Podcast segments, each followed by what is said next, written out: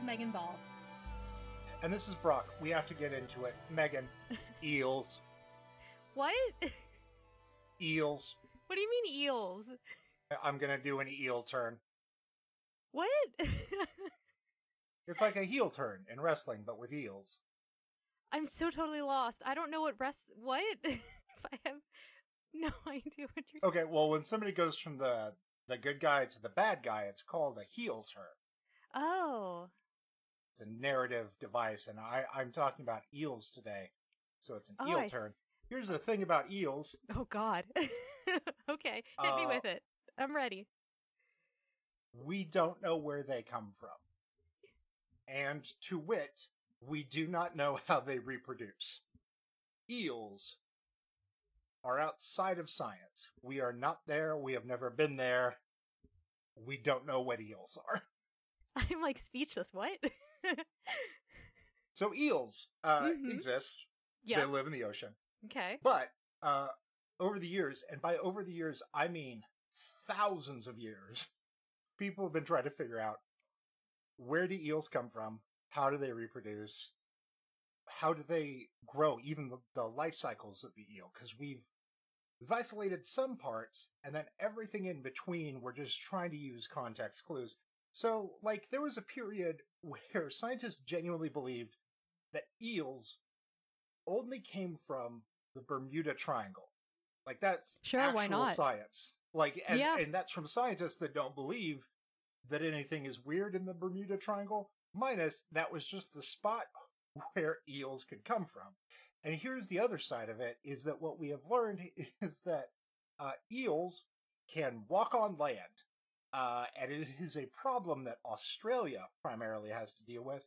But eels will decide That does not surprise me in the it, it sounds very Australian. Uh, but what happens It is that they will decide that they want to get to somewhere either on land or a body of water inland, and they will just propel themselves out of the water, uh, and then just keep sort of hopping till they get to where they're going. And there is a big problem in Australia, um, especially around a university in Melbourne, uh, where they had all these underground tunnels uh, that used to be part of a sewer system that they'd sort of abandoned. Uh, and this university, very far inland, uh, just kept having eels popping out of like the fountains and like showers. And they're like, I don't understand why are there eels here. Uh, and they were like, I don't know. It's I. It's Australia. Answers don't exist. So uh, here is part of it. It seems like eels, when they are adults, will make their bay will make their way back to where they were spawned, uh, and that can be about six thousand kilometers away from where they live. Uh, and in a way, the Bermuda Triangle is sort of worldwide central to where that is, so they're not totally wrong about that.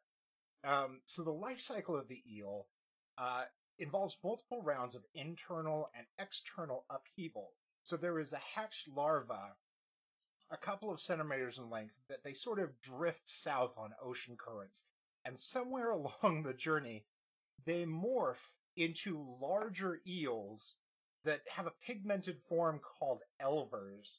And as they approach fresh water, they change again. So there's a couple of life cycles here that we don't fully understand, have never really observed or tracked, but they just wind up everywhere in the world. And there's also part of this journey back to where they spawn from, this, again, a 6,000 kilometer journey. Uh, they will get the call internally to go do it, and they will just turn around and take off on that giant journey. And it is so compelling to them that they don't eat or do anything else. They just like pinpoint that thing and they start flying towards it. And along the way, on this journey home, their bodies dissolve.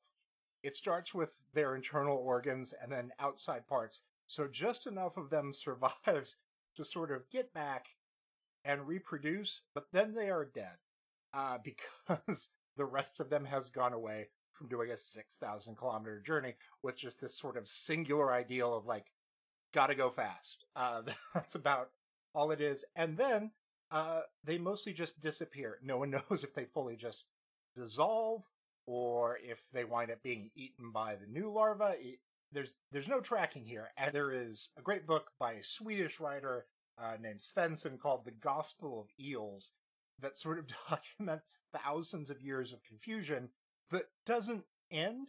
Uh, it, it comes up to now. It's like, yeah, we still don't have great answers on any of that.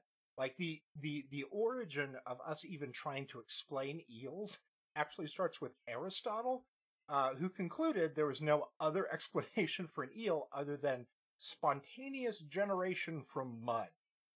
So so that's kind of that's kind of it. Uh, it Australia has access to them at a bunch of different points in their life cycle, but no one can pinpoint how or why the things work. They come up on land, and we still basically know just a little more than Aristotle did.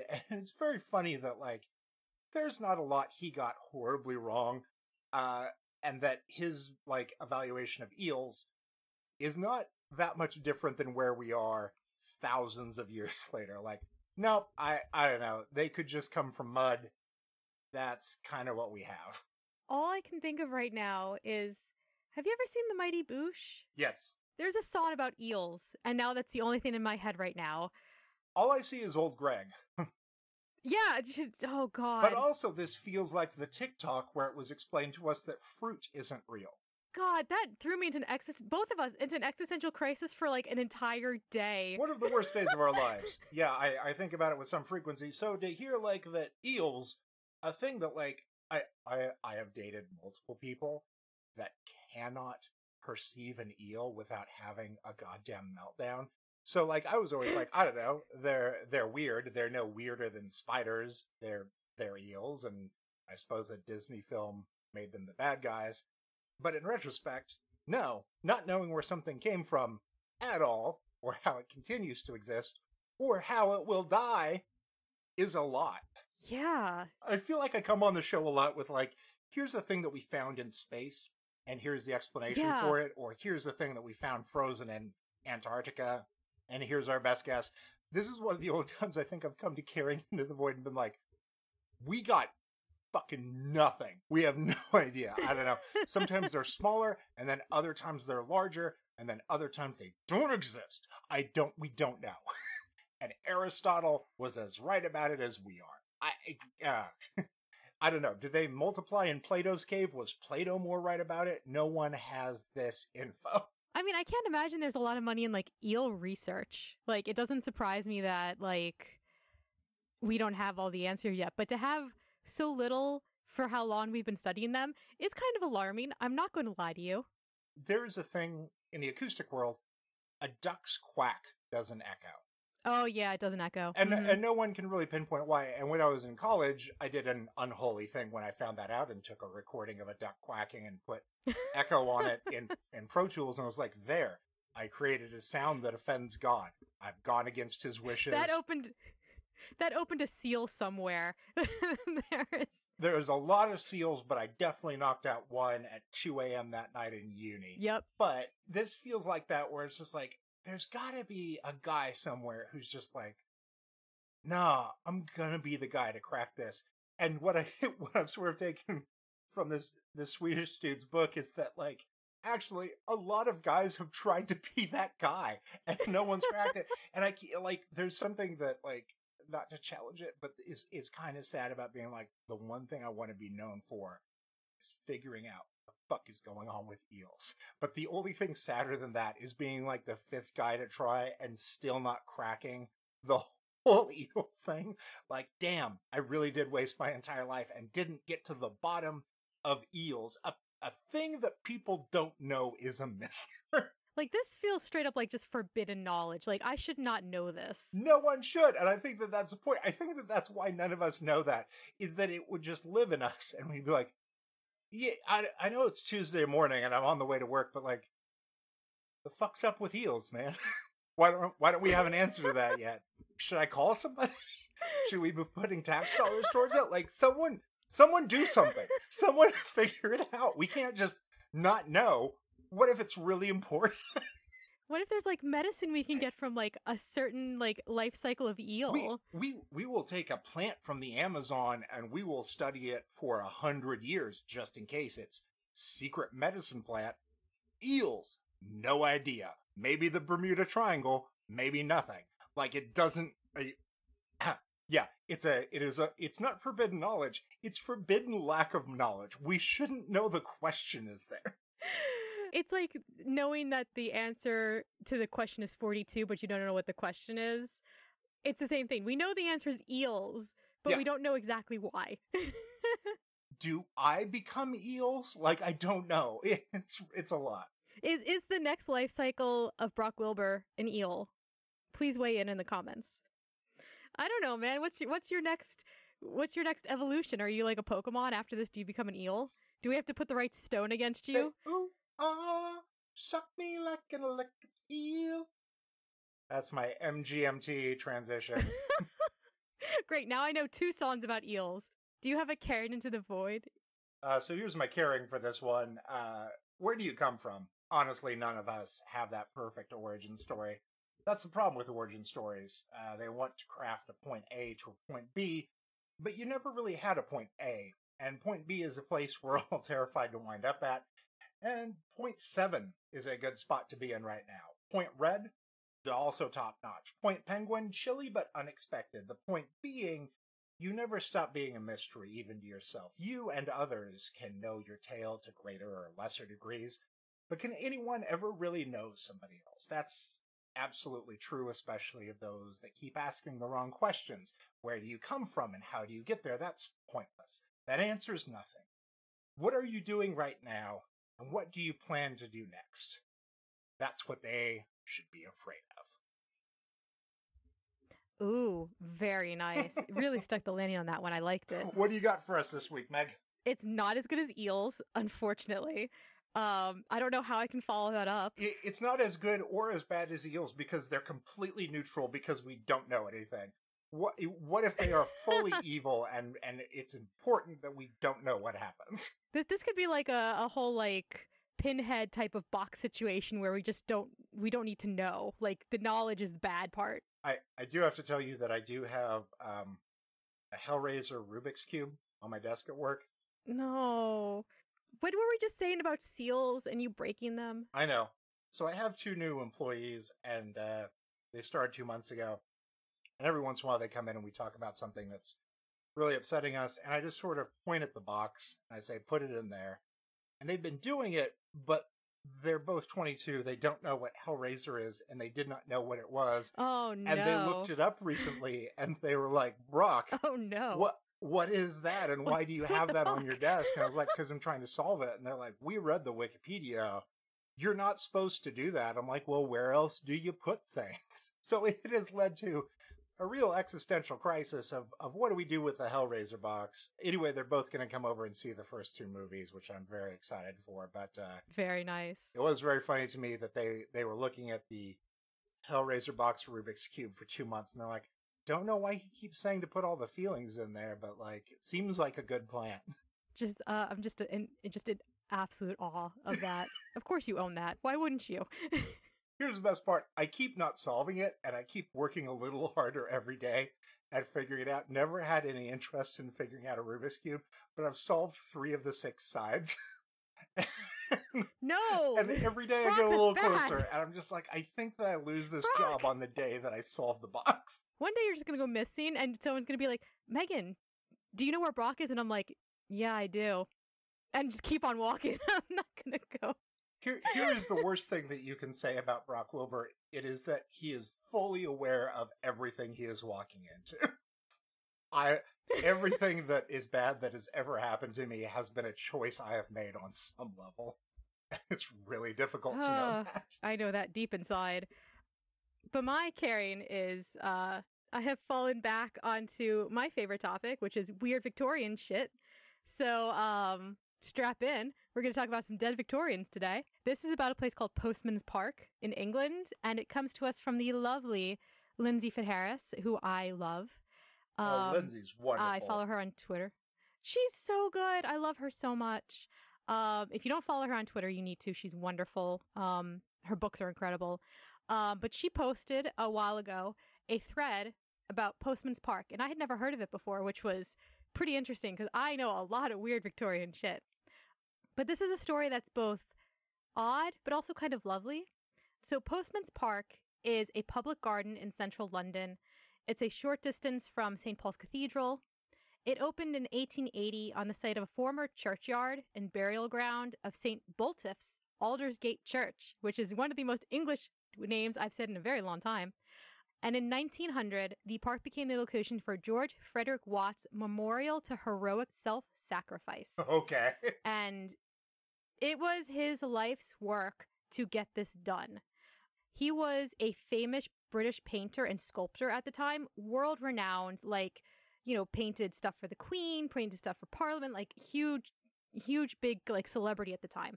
And what he wanted was he was very moved one day by a story in the paper of a um a governess who had died saving the children of her employer.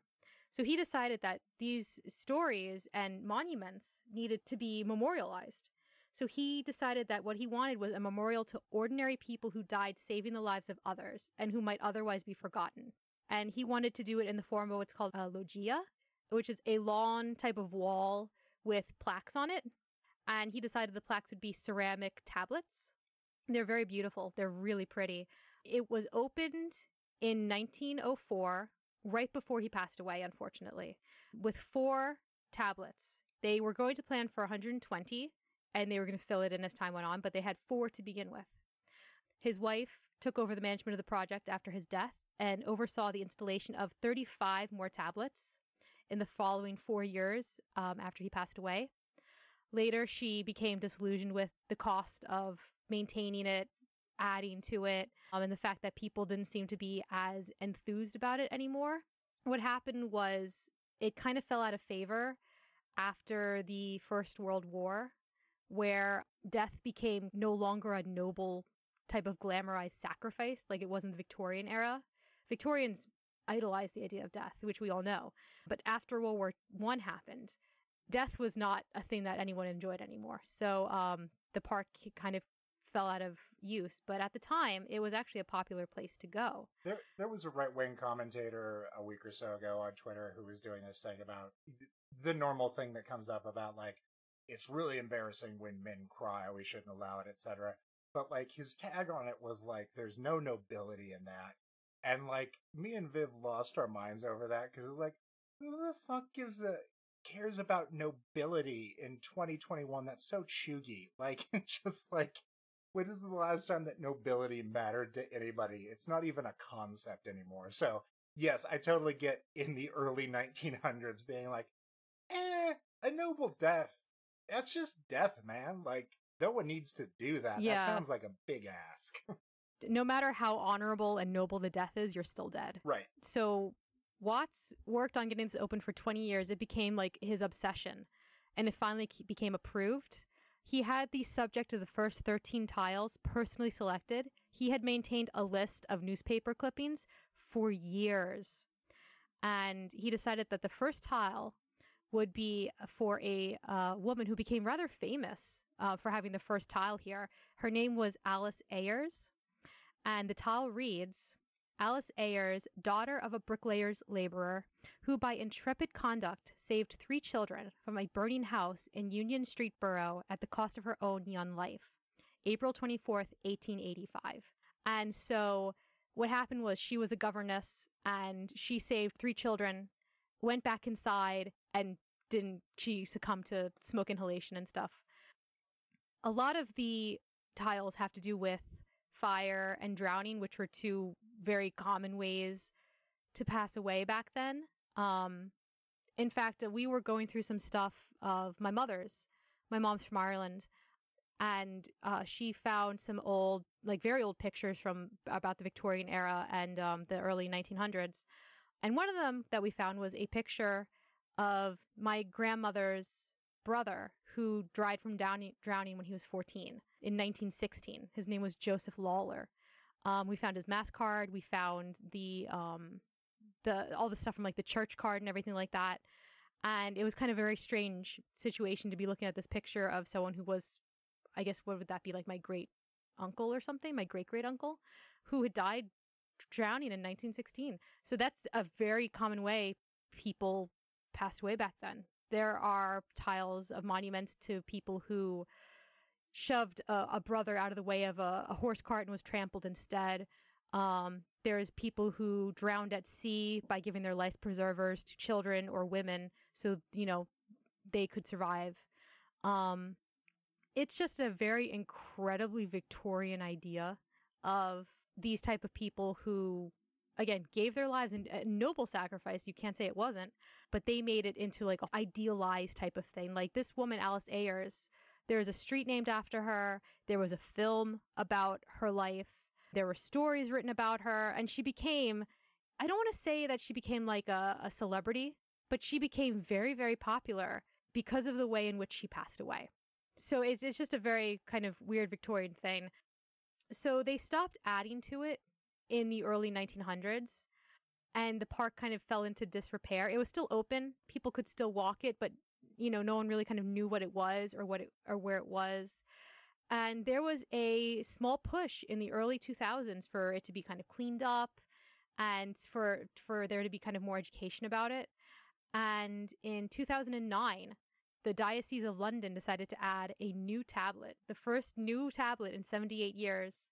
And the tile honors a man who saved a child from drowning in a nearby canal but drowned himself. And it's the last tablet that was added. They haven't added another one since, but they made an app. You could walk the uh the, the park now and like look at the tiles that are still there and they've repaired them and they've cleaned them up. And you can read newspaper clippings and you can look at pictures of the people mentioned. You can read about Watts and his life and how this became the kind of obsession of his life. And it's just a very weird little chunk of Victoriana that still exists. All about kind of the the memorial of what they consider to be a proper death. And I think that is interesting and thought provoking. I'd love to kind of go there and just look at it because it looks very pretty. It's in a really lovely park. The tiles are all beautifully done in kind of like an almost like like proto art nouveau type of way. They're very colorful. They're full of flowers. So yeah, that's Postman's Park. If you're ever in London, seek it out. It's it's worth you know an hour to walk around it. I find it fascinating because I'm always fascinated with legacy, and this one has so many layers where it's like, I want that guy that was obsessed with this and and fought an upward battle his entire life to know avail and to no one's interest to keep this going. I want him to understand what an app is and how it's immortalized now and worldwide, but also the depth of it that goes beyond just a name and a situation written on a tile and how this can happen. But then I also went further down the person that died doing a selfless act that had no memorializing or legacy in the moment, had no idea that what they'd done would be something that for centuries people would talk about what they'd done there. They just reacted. I want them to know that there is a further legacy that a guy spent his life trying to keep it up, but lost that battle. But now there's an app and trying to explain, like, I know you're several hundred years old. It, it, it's a it's a thing that everyone has in their pocket. Everyone in their pocket right now can think about how great you are. Uh, it's just there. That's that's how the world works now. Uh, should they choose to want it, so like you're you're famous forever. it's kind of weird that we all have a cursed piece of glass in our pocket that shows us terrible, terrible things, but can also show us, you know, the noble sacrifice of a, of, of you know, London governess who saved some children, but, you know, didn't save herself. And I don't know how you'd go about explaining that to someone from that era. You know, I think the Victorians would be fascinated. Um, they loved technology and they loved stuff like that. Um, they wouldn't be calling it witchcraft or anything. I think they would take it and, and do more memorializing and stuff. Imagine giving a Victorian something that was like a phone camera nowadays. They'd lose their fucking minds. Do you have a caring to go with they this? They love photography so much. yes, they did. Yes, I do. The carrying into the void today is May you go down in infamy. May your name and your deeds be remembered long after you are just dust left in an expensive box. May you make an impression, even on just one soul, who will think fondly of you for years to come. Your impact does not have to be great. You don't have to save the world to be remembered.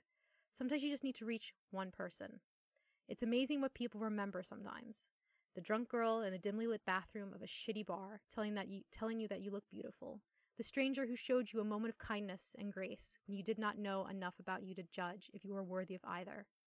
They didn't know you, but they still gave it to you. They still gave hope freely to help you. Kindness is a well with no bottom, a resource to be shared liberally and not hoarded. Keep it at your side, like a weapon to be wielded against a world that wishes to do us harm.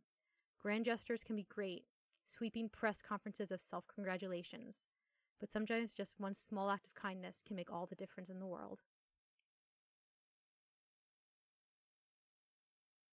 Uh, I I think we should go out on that one. Uh, you uh you got me with that. Oh, I'm sorry. no, no, that was uh, uh I think I'm I've run out of compliments for a thing being good, and this one doesn't. Uh, I don't. Uh, yeah. Why don't you take us out on that? Sure. Yeah. Thank you for listening.